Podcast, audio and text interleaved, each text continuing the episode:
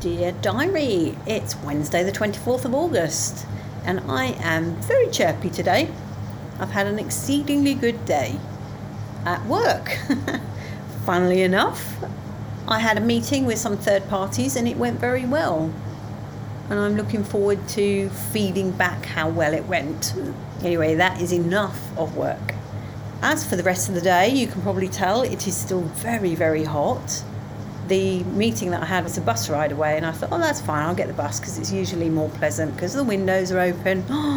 it was absolutely stifling on this bus, and he kept stopping to, and I quote, even out the service, which is fine normally, but not when you're on a bus with that temperature.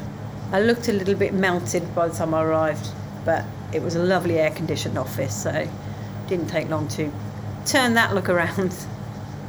I've also got to. Uh, apologise to my friend. I had been a crap friend. It was her birthday yesterday.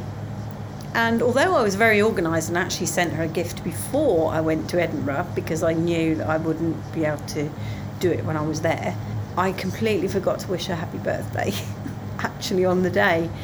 And I know she listens to this podcast, so happy birthday! happy belated birthday! And then finally, I've been reading the news all about Meghan Markle's podcast.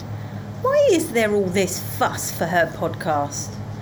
I mean, she was signed up when? Uh, 2020? Two years ago? And she's produced with the one podcast. I mean, look at me, I've done 236, and I don't see my name splashed all over the news. I mean, this podcast is the height of professionalism.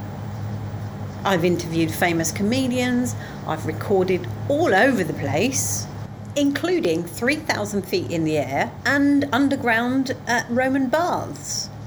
I bring you belated birthdays, you name it.